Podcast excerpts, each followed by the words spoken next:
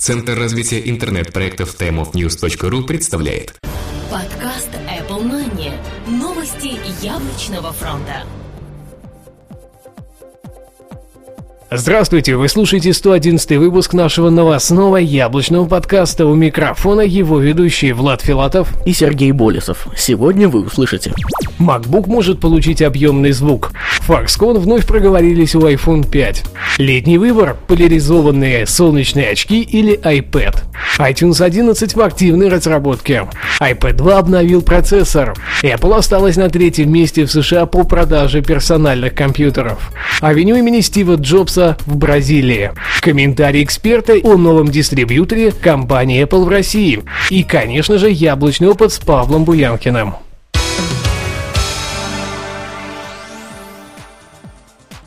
MacBook может получить объемный звук. Компания Apple подала очередной патент, в котором демонстрируется реализация аудиопреобразователя в сочетании с динамиками для получения качественного объемного звучания в MacBook.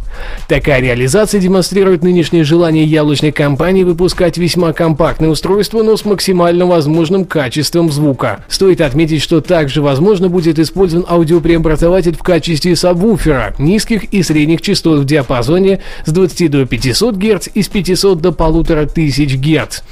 Новое поколение этого года, возможно, уже продемонстрирует нам нечто подобное. Foxconn вновь проговорились об iPhone 5. Уже не первый раз мы видим утечку информации из Foxconn о новом iPhone, и в каждом случае узнаем чуть больше, хотя сейчас речь снова идет о его выходе. Южнокорейская газета Mail Business Newspaper, сославшись на анонимный источник Kotaku из Foxconn, сообщает буквально следующее: нам только что пришел заказ, видимо, из Apple. Релиз, похоже, что именно нового iPhone, состоится примерно в октябре. Видимо, нам и правда придется свыкнуться с мыслью, что выход нового поколения iPhone теперь перейдет на осенний цикл, пока все источники уверяют нас именно в этом. Летний выбор: поляризованные солнечные очки или iPad. Как оказалось, экран планшетного компьютера становится черным, как только вы переводите его в вертикальную ориентацию и надеваете всем уже привычные поляризованные солнечные очки. Такой же эффект есть и у iPhone, однако в новом поколении планшета подобный недостаток не был исправлен. На данный момент почти все планшетные компьютеры грешат этим, однако, к примеру, компания Motorola нашла выход в своем Xoom, установив исчезновение экрана при отклонении 45 градусов. Таким образом, устройство корректно работает при любой ориентации. iTunes 11 в активной разработке. Ресурс 9to5Mac поделился информацией о новом iTunes 11. По их данным, внутреннее тестирование уже началось. 11-я версия находится в разработке еще со времен выхода OS X 10.6. При этом отмечается, что визуальных изменений не будет. Все коснется только программной составляющей. iTunes 11 должен получить максимальную интеграцию с сервисом iCloud. Одним из главных доказательств называется наличие отдельной панели настроек для облачного сервиса. Кроме этого, именно эта версия получит поддержку всех новых фишек, пока еще не анонсированный iOS 6. Появление ожидается ближе к концу этого года, а вот ждать по-настоящему новой версии музыкального комбайна в OS X 10.8 все же не стоит.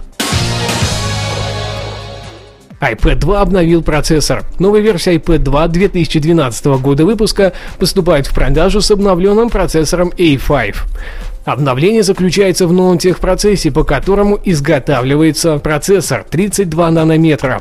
Ранее все делалось по 45-нанометровому техпроцессу.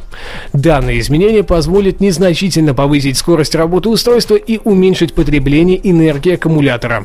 Аналогично поступили и с Apple TV, правда, насильно отключив у него одно ядро для удешевления производства. Apple осталась на третьем месте в США по продаже персональных компьютеров. Исследовательская компания Gartner выпустила свой предварительный отчет по продаже персональных компьютеров на территории США за первый квартал 2012 года. По сравнению с прошлыми итогами года и предыдущим первым кварталом 2011 года, Apple продолжает стабильно увеличивать поставки своей техники на рынок персональных компьютеров. По итогам первого квартала 2012 года Apple продала более 1 640 000 персональных мобильных компьютеров только в США. В прошлом году за первый квартал яблочной компании удалось реализовать 1 миллион 580 тысяч компьютеров. Доля компании на рынке США выросла с 9,8% до 10,6% по сравнению с первым кварталом прошлого года. Рост за год составил 3,8%. Пока что Apple уступает только двум компаниям на рынке – HP и Dell. Авеню имени Стива Джобса в Бразилии. Городской муниципальный совет города Джундиай в Бразилии на этой неделе подтвердил открытие авеню имени Стива Джобса. Информация о том, что авеню будет названа в честь яблочного гуру, появилась еще 6 октября прошлого года, но только вчера власти подтвердили данный слух. Интересно, что Джундиай расположен неподалеку от города Сан-Пауло, в котором не так давно открылся новый завод компании Foxconn по производству iPhone в Бразилии. В ближайшее время компания Foxconn планирует открыть еще 5 заводов в данной стране, в которых будет производиться техника Apple, включая iPhone и iPad. 2 последних новости взяты с iekb.ru, за что им большое спасибо. Комментарий эксперта. С недавних пор на яблочном рынке ходит немало слухов о появлении в России нового дистрибьютора продукции компании Apple. Совсем недавно в «Ведомостях» даже был опубликован материал, где раскрываются некоторые подробности темы. Своим мнением по этому поводу мы попросили поделиться директора по маркетингу компании Parallels в России Константина Анисимова. Apple все-таки подписывает третьего дистрибьютора в России, которым будет, по всей видимости, компания OS X. Итак, DiHouse, Marvel, а теперь еще и OS X. Зачем так много для, казалось бы, не очень большого российского рынка? Давайте разберемся в этой канальной структуре. Начнем с DiHouse. По сути, это монобрендовый дистрибутор, который обеспечивает своими поставками монобрендовую же розницу. Marvel, в свою очередь, дистрибутор, работающий широким розничным каналом. Казалось бы, этого и достаточно, ведь Apple позиционирует свои продукты как раз на консюмерский рынок, то есть рынок конечных пользователей. При этом новый дистрибутор OS X также ориентирован на широкую розницу, на так называемые мультибрендовые магазины. Почему так много внимания уделяется Apple именно мультибрендовой рознице, мультибрендовым магазинам? Ведь, как мы знаем, там продается не так уж много компьютеров Apple. Ответ достаточно прост. Причина вовсе не в компьютерах компании Apple.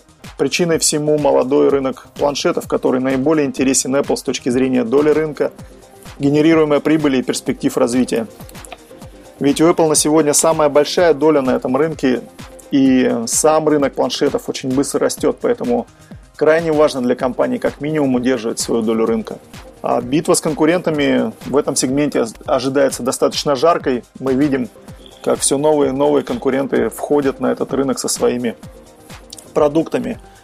В связи с этим Apple готовится достаточно активно к представлению своих продуктов именно в мультибрендовых магазинах, перестраивая свои каналы дистрибуции. Вот такая, по моему скромному мнению, внутренняя кухня компании Apple. Спасибо. Огромное спасибо Константину за столь внятное разъяснение по данному вопросу. Ну а теперь яблочный опыт с Павлом Буянкиным. Всем привет, с вами Павел. А сегодня мы поговорим, как сделать живое обновление фотопотока. С помощью фотопотока iCloud ваши фотографии, сделанные на iOS-устройстве, автоматически отправляются на все ваши устройства, включая Mac, Apple TV и PC. Как известно, фотографии сохраняются в приложении «Фотографии» или в Mac в iPhoto. Понятно, что постоянно запускать iPhoto на Mac, чтобы посмотреть новые фотографии из фотопотока, долго и неудобно. Сегодня я расскажу вам, как избежать этого. Одним из способов избежать ненужных действий по открытию iPhoto является создание автоматически обновляемого псевдонима, который позволит получить доступ к фотопотоку. Или, проще сказать, мы создадим смарт-папку на вашем Mac'е. В этом случае вы сможете получить мгновенный доступ к фотографиям на вашем компьютере без использования Dropbox и подобного решения. Для этого нужно выполнить 3 простых шага.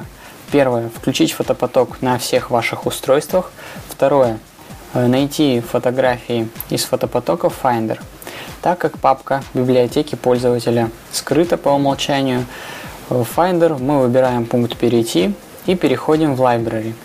Далее идем по пути Application Support, iLife Asset Management, Assets, Sub. Данный путь будет прописан в шоу-нотах к подкасту, вы его сможете там посмотреть. Как только мы оказались в папке SAP, запускаем поиск файлов типа PNG. Третье.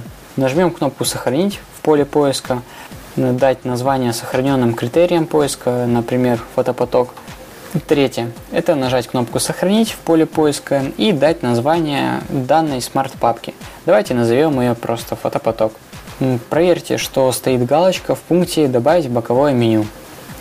По некоторым причинам данный сохраненный поиск не всегда корректно работает на боковой панели Finder. Иногда он великолепно работает, а иногда поиск возвращает нулевой результат. Если вы добавите его в Dock, то все будет работать как часы. Нажмите правую кнопку мыши на данной папке и выберите пункт меню «Добавить в Dock».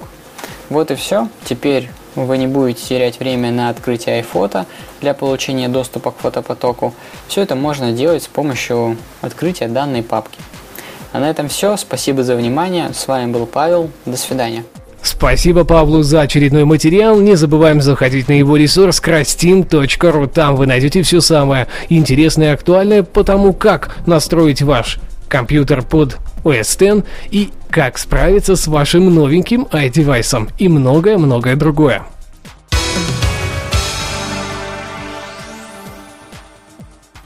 Ну а на этом у нас все. Спасибо, что слушали, подписывайтесь, комментируйте и услышимся ровно через неделю. Данный выпуск подготовлен и проведен нами, Владом Филатовым и Сергеем Болесовым. Пока-пока. До следующей недели. Подкаст выходит при поддержке независимой ассоциации русскоязычных подкастеров ruspod.ru. Подкаст Apple Mania. Новости яблочного фронта.